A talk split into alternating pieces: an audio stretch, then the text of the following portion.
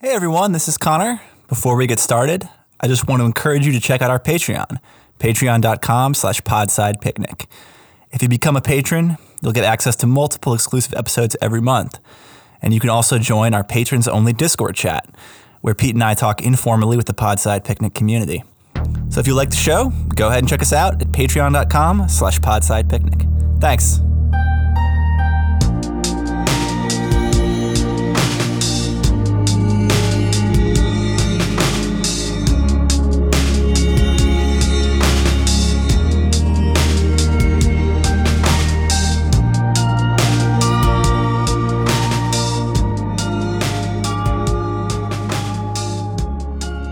Hey everyone, welcome back to Podside Picnic.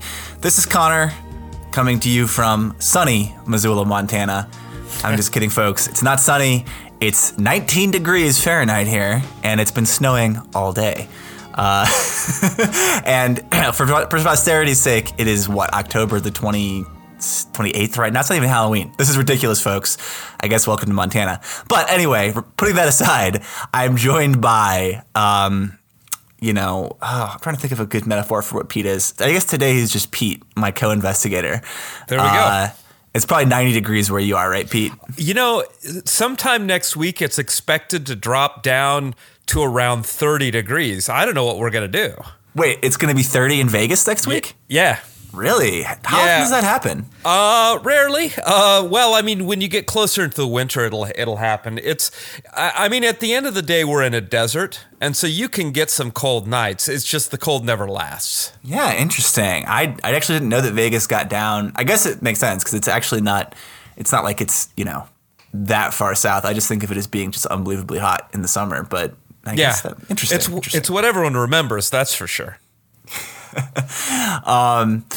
So that was some great literary content for you guys from us. See you next week. Yeah, that's the show.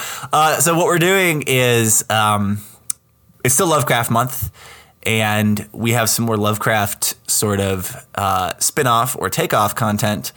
And this time we're doing a Neil Gaiman short story. Gaiman is someone we have not directly addressed in the show that I'm sure as Podside Picnic goes on into the future, we'll get to more and more. He sort of looms large over contemporary genre fiction, as I'm sure you're all aware. And this short story has a strong Lovecraft influence. In fact, it's set in Innsmouth, Massachusetts, which we've already discussed. It's called Only the End of the World Again, and Pete picked it. I really enjoyed it, but I think that... Pete is the one who has the real expertise here. So, Pete, why did you pick this? Well, a theory is too long. Too profound, I guess. I have a thing I noticed about a relationship between Neil Gaiman, Roger Zelazny, and H.P. Lovecraft, and this particular story, written by Neil Gaiman, was dedicated to Roger Zelazny and was in Lovecraft's sandbox, and it's what sort of the springboard for me thinking about this stuff. So, I really love the story, and I wanted to share it with you. I mean, at the end of the day, what we're doing is we're trying to find interesting and fun genre writing. So just sharing a story is probably enough. But the links between authors and how they read from each other and they borrow, I think, is one of the very interesting things that ties into Lovecraft Month. I agree, and the most indisputable, ironclad reason to go back to Lovecraft, even if you don't dig him or you don't dig what he's doing politically or morally, as we've discussed, is because his influence is so profound. And here you have one of the giants, the living giants of genre writing. Digging deep into that Lovecraft mythos. But I want to ask you less about Gaiman and Lovecraft right now, though I'm sure we'll get to that. Mm-hmm. I want to ask you, Zelazny, that name came up, not someone we've covered on the pod yet. His name pops up all over the place when you do sci-fi. Yep. In particular, the protagonist in Joe Walton's, among others, which we loved, is really into Zelazny. And I don't know much about the guy, but what does he have to do with this story? Well, Roger Zelazny is, for one thing, he was, when Gaiman first started writing, he regarded Roger Zelazny as primary inspiration. Among the writers in what we've called the New Wave, he is probably the most poetic. I mean, his science fiction is very much science fantasy. He's interested in the rhythm of the story and the imagery and like a certain type of character. And he generally doesn't give a crap about how a nuclear power plant works. And that sort of rhythmic style tied very well into Neil Gaiman's work. And in fact, like there's a line that can be drawn from Lovecraft to Gaiman through Zelazny, one of Zelazny's most famous works, which I didn't happen to like, is The Dream Master. I believe it got a Hugo, and it was about entering the realm of dreams and exploring it on a physical level, which, of course, is right up Lovecraft's alley. There's just a number of dots like that. All three authors in extremely different ways utilize some of the same techniques. And I think it's sort of like having the story sort of run them together, though I know it's just Gaiman, is of interest to me. Cool. Interesting. So that opens up this whole vista of things that I find interesting that I was thinking about in reading this. Now, I want to clarify the Gaiman that I've read before. I read some of Sandman. Okay. His comic that probably first made him famous. I've read American Gods a long time ago. Do you know who American Gods was dedicated to? Zelazny? Yes. Interesting. I guess I didn't catch that at the time, and now I sort of know what that means. And I've read other smatterings of Gaiman. Like, he's culturally so hard to ignore because he's successfully interpolated himself into all kinds of different media and the mass culture generally. And he is himself sort of an icon with his, like, wonderful, shaggy, dark, both impish and brooding look that he has. There's just so much to like about Gaiman and so much that draws people to him and makes him impossible to ignore. And I think a lot of it for me, what I found interesting about him is precisely what you said, which is that he is indisputably and unapologetically a genre writer, a very commercial writer that's had tremendous commercial success across comics, novels, short stories, different kinds of screen, everything you can imagine. Wherever the dude goes, he finds an audience and he makes money. And, you know, hey, God bless. But what's interesting about that, like you said, is that it's for the most part when you're reading Gaiman, you can tell this is not a guy who wants to strip his prose down and be the most, like, direct, most cynically commercial writer. And he's also just has a better sense of how prose works. As you said, use words like lyrical and poetic and rhythmic. There's a better sense of how prose works than, you know, Frank Herbert or Robert Heinlein or other giants of English language genre fiction that we've made fun of. And this is all very true. And so Gaiman is one of those people who is constantly at the heart of the eternal war, the eternal argument that in some ways motivates this podcast, which is like, where is the dividing line between literary work and genre work, or you'd say serious work versus, you know, commercial or whatever distinction you want to draw work, highbrow versus middlebrow versus lowbrow. Like, where do we draw these boundaries and why and what value? And I feel like whenever that happens out in the real world among ordinary readers, Gaiman is one of the biggest names that comes up because people who love reading particular kinds of genre fiction, especially contemporary fantasy, will always bring up Gaiman and say, well, Gaiman is great. He's a phenomenal writer. And if you can't appreciate him, that's just because you're a snob and a poser, et cetera, et cetera. I think we've all had this discussion. Right, Pete? Absolutely. Well, I mean, if every genre writer were like Gaiman, the whole concept of genre writing would just feel like a category error because he definitely straddles. Well, he's like, the guy who wrote The Underground Railroad. Colson Whitehead? Colson Whitehead. Yeah, like now, and I'm not comparing or ranking either author. I'm just saying one of the things that they have in common is they seem very good at moving between like the genre tradition and you know, like genuine novels. Yeah, it's interesting. Like they're on two different sides of the border, Whitehead and Gaiman, but they're both interested in how to cross that divide, which is my big obsession. And I think to give people a little bit of a sense people probably listening to this probably read Gaiman in some form, but I'm going to go ahead and read from the story a little bit just so we can ground our discussion in the actual prose. I'm just going to read from the opening for a few paragraphs here. It was a bad day. I woke up naked in the bed with a cramp in my stomach, feeling more or less like hell. Something about the quality of the light, stretched and metallic, like the color of a migraine, told me it was afternoon. The room was freezing, literally. There was a thin crust of ice on the inside of the windows. The sheets on the bed around me were ripped and clawed, and there was animal hair in the bed. It itched. I was thinking about staying in bed for the next week. I'm always tired after a change, but a wave of nausea forced me to disentangle myself from the bedding and to stumble hurriedly into the apartment's tiny bathroom. The cramps hit me again as I got to the bathroom door. I held onto the door frame and I started to sweat. Maybe it was a fever. I hoped I wasn't coming down with something. All right, so that's just a little taste from the beginning of this. It goes some wild places. I'll read a little bit farther so you can get where this is going. I won't spare people here. So picking up right there. The cramping was sharp in my guts. My head felt swimmy. I crumbled to the floor, and before I could manage to raise my head enough to find the toilet bowl, I began to spew. I vomited a foul-smelling thin yellow liquid. In it was a dog's paw. My guess was a Doberman's, but I'm not really a dog person. A tomato peel, some diced carrots and sweet corn, some lumps of half-chewed meat raw, and some fingers. They were fairly small, pale fingers, obviously a child's. Shit. The shit is the dialogue from the character, by the way. Okay, so they could see where that's going. Our protagonist, I'm not spoiling much by saying, is a werewolf. Now, in the 16 pages of this story, he packs in a lot more than just lycanthropy, because it's set in Innsmouth, Massachusetts. It's like latter-day, late 20th century Innsmouth, I guess, or early 21st century, and it goes some wild places, only 16 pages. But you can see, the first point I want to make here is there's nothing in any way wrong with that prose. I think you have to really stretch to make fun of it. It certainly protects itself by being wry and kinetic, but these are generally good things. And it's clear. It picks its spot to play with words and do its fun turns of phrase.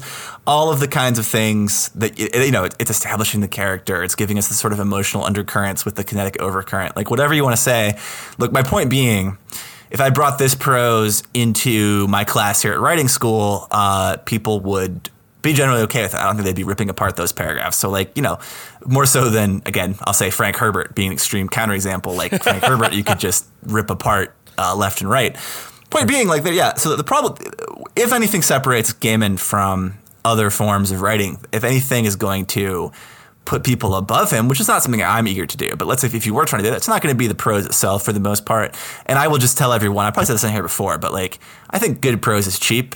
If you go to any upper level undergrad creative writing class anywhere in the world, probably, you'll find a lot of people writing great sentences. It's what to do with them at a sort of deeper and broader level that bedevils people and is why not everyone becomes great writers. But so it's like the difference between making bricks and making a house. That's a really good metaphor, actually, Pete. See, there you go. So, you're getting a good grade in my creative writing class. That's a great line. I don't want to go on too much about this, but I think we're going to dip as this episode goes. We're going to go farther towards talking about craft generally, and I think I want to give Pete a chance to respond here. But the thing I want to tease a little bit is just to say, this story both shows the ways in which Gaiman is in many ways, not the inferior of snooty literary writing, but it also shows some of the ways that genre writing makes things a little bit easier for itself. That is probably where, again, in writing school or in these high-flown settings, people would start to pick this story apart. But I want to I want Pete to kind of tell us about this story and why he cares about it before we start doing that. Is that a fair request, Pete? Sure, absolutely. Well, one of the things I want to call out here that, you'd have to read a fair amount of Lovecraft, Gaiman, and Zelazny to know or care about is that Gaiman really did a good job of capturing Zelazny's voice. What Zelazny was excellent at is he would take historical or mythical characters, and he would give them the common touch. And so you'd have two gods arguing against each other, and one of them would be like, "Look, I don't want to get off on the wrong foot with you," and the other one would be like, "I didn't want to get off on any foot with you at all." Like that is the sort of language that he injects into these mythic figures. Like it's conversational, it's pithy, it's got a pace, and the idea of somebody attempting to echo him really connected to me because it kind of showed that Gaiman cared about the same things I did in the writing. And I don't know if in a larger literary sense that was important, but to me, it was really important. I want to interrupt and say I do think it matters, just because I think one of the sort of koans of writing school that I embrace is that when you can detect what the writer cares about in the story, you're always going to have a better time and the story will be better. Sorry, keep going. Sorry. Yeah. No, that's great. And another thing that happened here is, well, I always think about it in terms of I don't know, like author perspective. Like, generally speaking, when you're dealing with a Lovecraftian world, anything that is not incomprehensible and evil is screwed. And in Zelazny's world, anybody who risks all and steps up wins. And I think Gaiman did a really good job of taking those two perspectives and shoving them through a blender. Like, the protagonist here, who is clearly a Zelazny-esque character, does not completely follow the Zelazny arc. He ends up getting, like, screwed over. And at the end of the day, he's kind of a... Well, I mean, he's a werewolf. He wakes up and he's done horrible things, and he has to deal with that every day of his life. But it doesn't follow the Lovecraftian arc either, which was the end point of this would be the destruction of all human life, and things stop about 15 minutes before that. I mean, he does a really good he squares the circle, basically. And I think it's the sort of thing that I would think a lot of excited authors would attempt, but they wouldn't do it well. And he did it in like 16 pages. Like, it's kind of amazing to me that you could do something that I think is fairly complicated and do it at this much of a clip. Yeah, I think that's all a great analysis. I agree with it. By the way, the story, we'll post it on our Patreon and that sort of thing. If you're curious to read more, it is free, available online. And I just want to say, as a side note, I think we're going to keep doing more short stories, because it's really nice to have something that we can read quickly and that you can read quickly as our audience. So this is fruitful. But anyway, back to the story. Yeah, that's all. I think that's an interesting analysis. It also brings up, it's also short, like there's a sort of a deep sense here that I really appreciate of, like, that Gaiman, however you want to classify him as a writer, he's a guy, and the reason that this guy has succeeded the way he has, he understands and has done his homework on how stories work to a depth that is really unusual in any kind of writer. And what I mean by that is, for instance, this story is a sort of a wry meta take on that classic way to make stories move, both in fictional worlds and here in the real world, to make narratives move, to argue for something narratively, is to say the world's going to end. And this story, again, as Gaiman is very interested in doing, it's called Only the End of the World Again. So it's kind of making fun of that premise, and it teases it, plays with it in 16 pages, sort of steps back from it. And again, like, there are deep theories here. One day we'll get to Frank Kermode, whom I've mentioned before, and his idea of how we structure stories using that sense of that imminent ending of the world, not just the ending of the story, and how that's mirrored out in the real world. And there's a lot to be said there. But again, like, Gaiman knows this stuff backwards and forwards. I remember when I was shopping around recently for books about Norse mythology, someone who's put out a lot of work on Norse mythology and has actually done his, like, they're not translations, but sort of adaptations that are trying to be true to the original Norse myths, is, of course, Neil Gaiman. Because he's, dude has done his homework in a way that I really, really respect and admire. So this story, I think, shows a lot. It trots out a lot of that in just a few pages. If I were to quibble with it, I could start going down the road and saying, like, well, this is not Lovecraft's Innsmouth, or like whatever nerd thing you want to say, but which is fine. But well, that's not, you really can attack it from both. You could attack it from the Zelazny side too. I mean, it's definitely two things stapled together. Oh yeah, and again, it's a very. I'll keep using the word meta here, because, as you said, it's sort of an experiment in combining these two canons, these two approaches, and it sort of wears the fact that it's an experiment on its sleeve. So that's one reason it's a short story rather than like a novel that took 5 years to write or whatever, fair enough to all of that. I think, like, what I want to say about a level of craft here, and I think something that's very interesting for the idea of drawing boundaries between literary and genre is, do you mind if I tangent a little bit about plot here, Pete? Go nuts. So plot is a lot of things. you know, in the most literal sense, it's just the action of the story, the stuff that you can kind of pull out from the text itself and kind of peg and say, like, here are the moments where something happens. And you can kind of, plot can be outlined. It can be pulled away from the story like a skeleton. And there are all kinds of metaphors that one might use. So I just said skeleton. You could say, I'd like to say that it's both an infrastructure and an architecture because it both moves.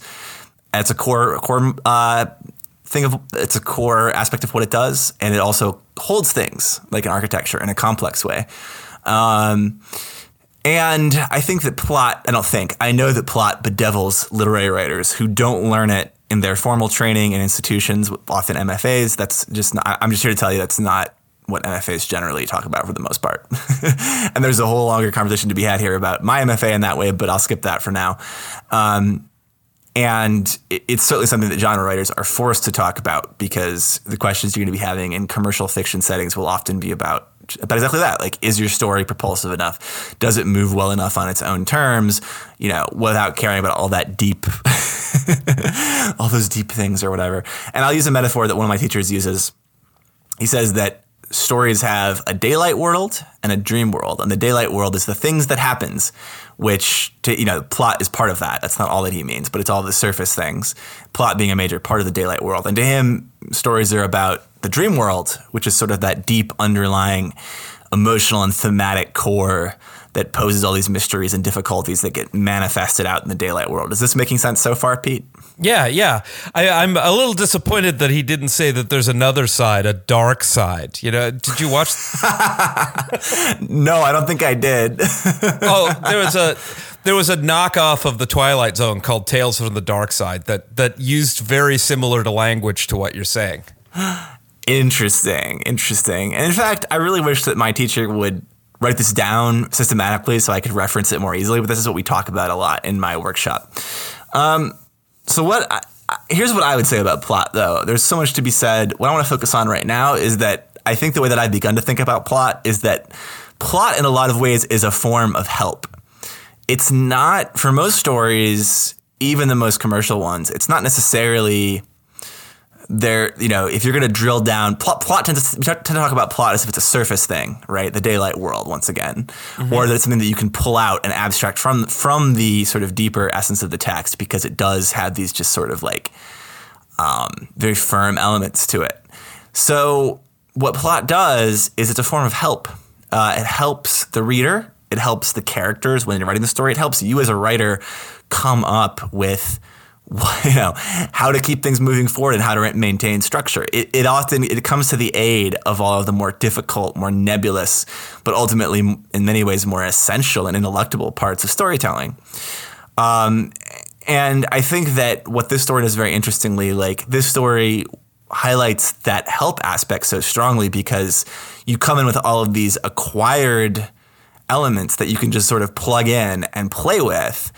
And that doesn't make it a bad story. It doesn't take away from what it's doing because what it's doing is precisely that. It's very much aware that it's doing that.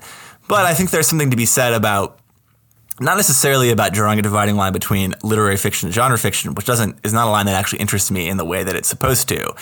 And I'm sure we'll keep talking about that on the show. But like what interests me, I think, more is that, the way in which plot helps, if plot helps you in like a cynical way, in sort of a prefabricated way that everyone knows the beats of the plot before the movie happens, before the text happens or the movie happens, before the Marvel movie happens, then that kind of help, that's arguably a bad kind of help, for lack of a better term. And the good kind of help is like coming up with plots that are no less rigorously structured or propulsive, but are going to help you extract really interesting things from your characters that are going to take your readers to interesting places.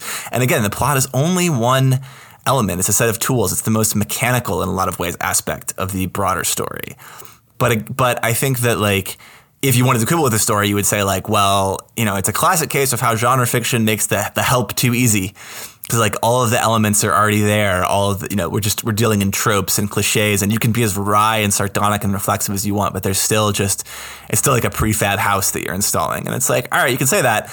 This story is very much making that its point. So that's not really a takedown of this story.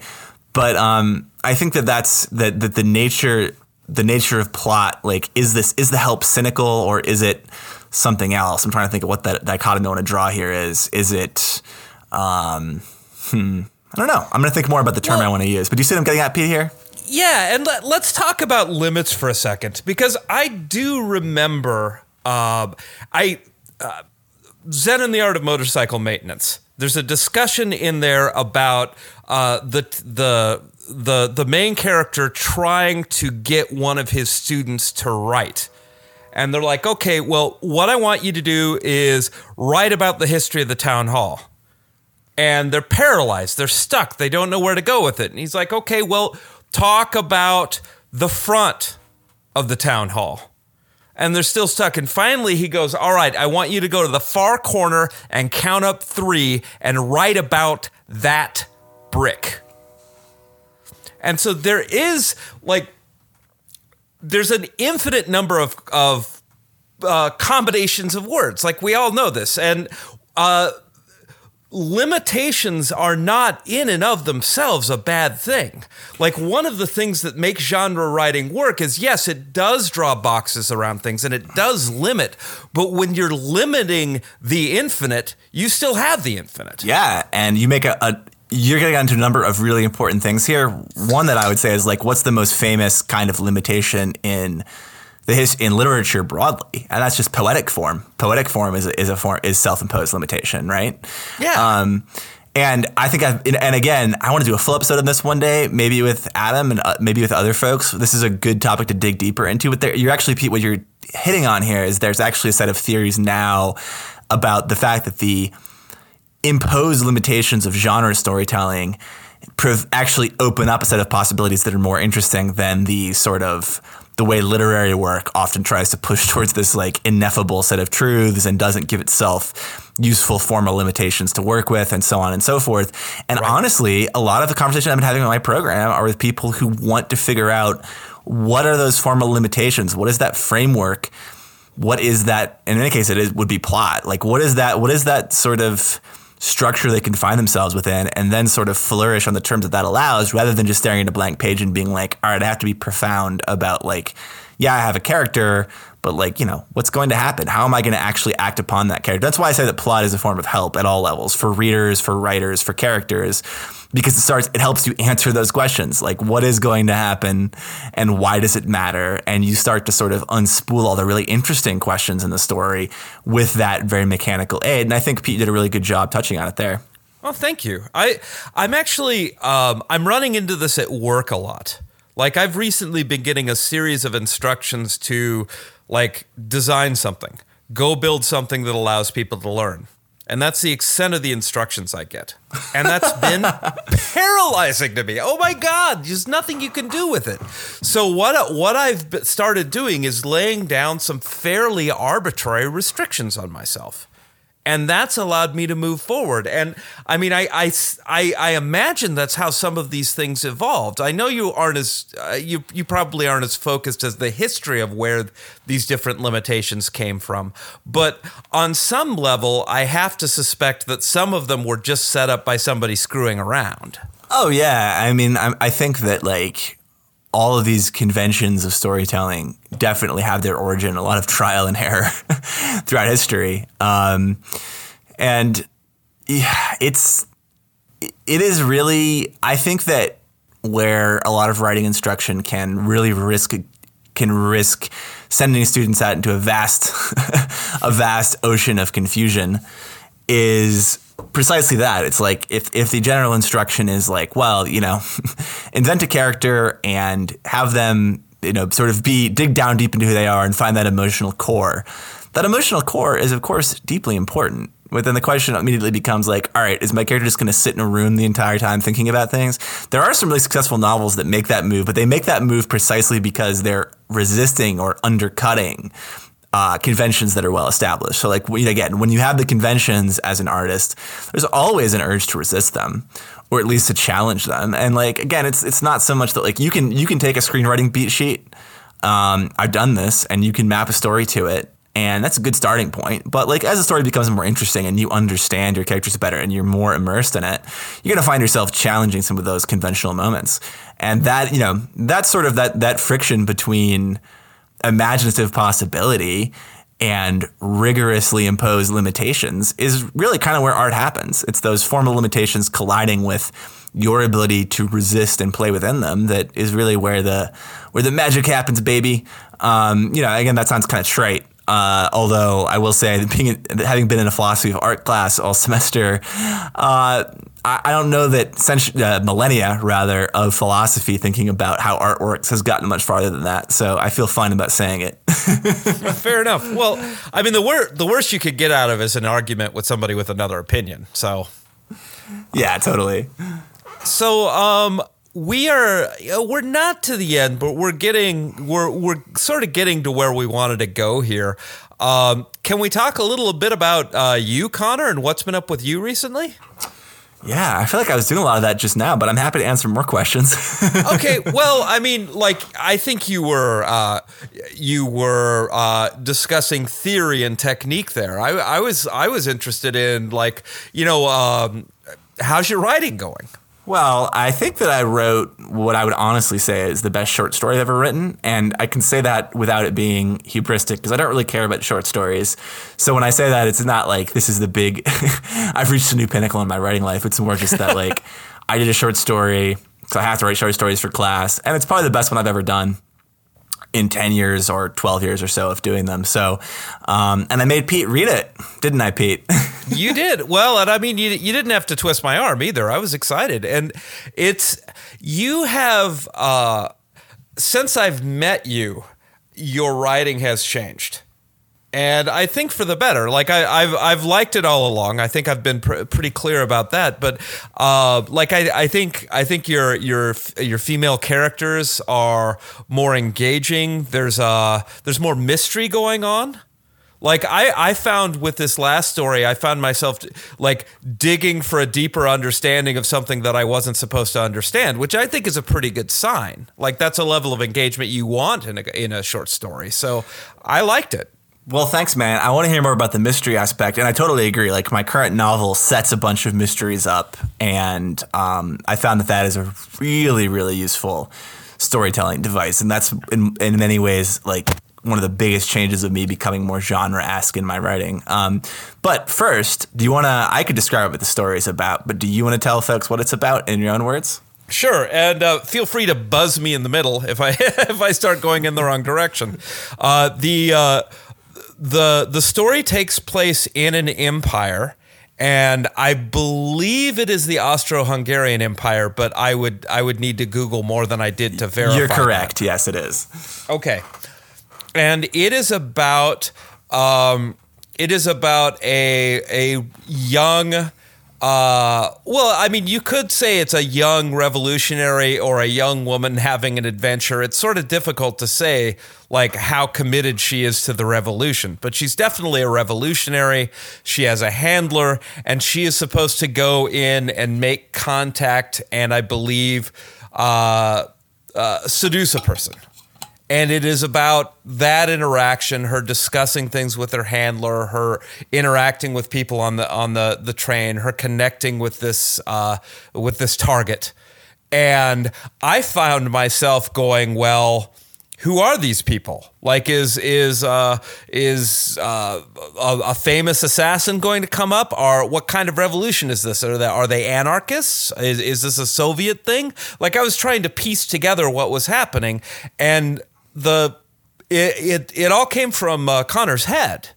Like it felt like a real event, and it felt like he was leaning on a real event. So I found myself looking deep for that. I actually did a little research and developed a theory on who the target was and all of this stuff. And it turns out that like that was a complete waste of my time. You identified an actual historical figure that you thought was the target in this story? Yes, I did. Oh my God. Wow. First of all, I'm honored that you went that far. It's not based on an actual historical figure. I'm really just trading on the general history of left-wing insurrection and resistance and sometimes successful revolution in the early 20th century in the Austro-Hungarian Empire. I don't know much about the history of that in the Austro-Hungarian Empire. I'm sure that it happened to some degree, but I definitely took some creative liberties. And in fact, if I want to carry this story forward, I might have to fictionalize it further so that I'm not accountable for the facts of history. But I just found myself interested in that part of the world. And as you said, it takes place on a train, which is crucial because here's a fun storytelling tip that I've picked up that I think is easily applicable. One way to move your story forward, whether it's a short story or a novel or anything else, is just to have a clock going. I don't mean necessarily a literal, like, you know, ticking time bomb thing. We know that we've seen the ticking time bomb stories, but literally just like set it up. It's on a train. You know, the train is going to a destination, or say you're waiting for the train, you know, it's going to arrive. And that puts pressure on the situation that will help you immensely. And there's often a clock running in the story, whether you notice it or not as a reader. Anyway, just a handy, fun tip here. The clock in this case is the train's going to end up somewhere and they have to get off the train before it does. But yeah, thanks for reading, Pete. It's definitely a story that denies people the kind of decisive action-laden denouement they might be hoping for. I hope that denial was productive for you. It's kind of a subtle ending without spoiling it too much. Did it work for you? Yeah. Well, I mean, it left me, my first reaction was that I should know what happens next. Like, I had this vision of you going, well, come on, Pete, how the hell do you not know what happened in the Austro-Hungarian Empire in 19... You give me so much credit that I don't deserve. Yeah, but I mean, it was good because like that. I mean, it motivated me. Like, I ended up rereading the last section, looking for clues for something that didn't exist, that sort of thing. Oh my God! Can I ask you who in your who are you thinking of? Well, so there's a famous cellist who was born in Hungary named Janos, who died within the past few years, and I thought it was his father. Oh. Interesting. Okay. I did not know any of that. Oh, and I was like, this is getting pretty obscure, dude. Like, if I'm right, I have follow-up questions.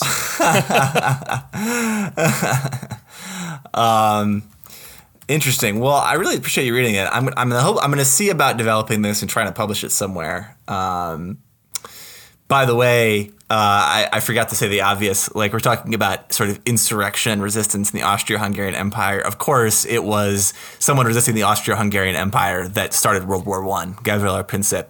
He was not a left-winger, though. He was a Serbian, Bosnian-Serbian ultranationalist. But that's just, I feel like people are going to yell at me for that if I don't mention it. So, yeah. But I'm not thinking about Gavrilo Princip here, to be clear.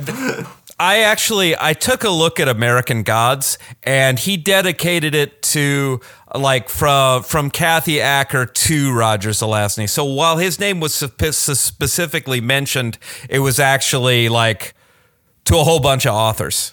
It's from A to Z. That's what he was doing there. Interesting that he mentioned Acker, because talk about, like, a difficult, conventionally subversive writer. Acker is way up there as far as like an avant-garde in the 90s, especially. A very interesting figure, but like, yeah, as sort of like as difficultly literary as it gets, really. Interesting that Gaiman would mention her. Good for him, I would say. Awesome. I think we're kind of there, Guy. What do you think? Yeah, I think we are. Like, again, we touched on a lot of topics that are sort of ongoing things that we discuss in the show. I hope that we did a little bit more to sort of problematize that boundary between genre and literary and think about how that might work. It's going to be an ongoing thing for us. And I think that's a good thing. I think there's like so much to explore here. And as my own work evolves, I think I'll have more and more to say about it. But I want to end by saying this, which is that, like, I need to read more Gaiman. This story reminded me of that, because I do think that, like, it's no accident that he's been so successful. I think that he is one of the people that I think kind of holds the key to building a greater unity in sort of the fiction world. Because in my like utopia, my artistic utopia, which might necessarily need to correspond to a broader utopia, but let's just say that I get my wish in the fictional world, I would say, like, ameliorating some of those boundaries is, you know, or doing away with them is something that I'm so interested in. And I think that Gaiman is definitely, his project is doing something and moving in that direction in a useful way. So, you know, 2 thumbs up for Neil Gaiman. That's my final thought. Okay, well, my final thought was, I don't know where I found in me the urge to call you Guy, and that's definitely the last time it's ever going to happen. I was going to let that go, but... okay, appreciate it. Well, I think that's probably a wrap for us, folks. Thanks again for listening. We'll put the short story up on the Patreon. It's called Only the End of the World Again by Neil Gaiman. Pretty easy to find online, even though Google search has gotten worse. That's a different topic, though. Thanks, everybody. Take care.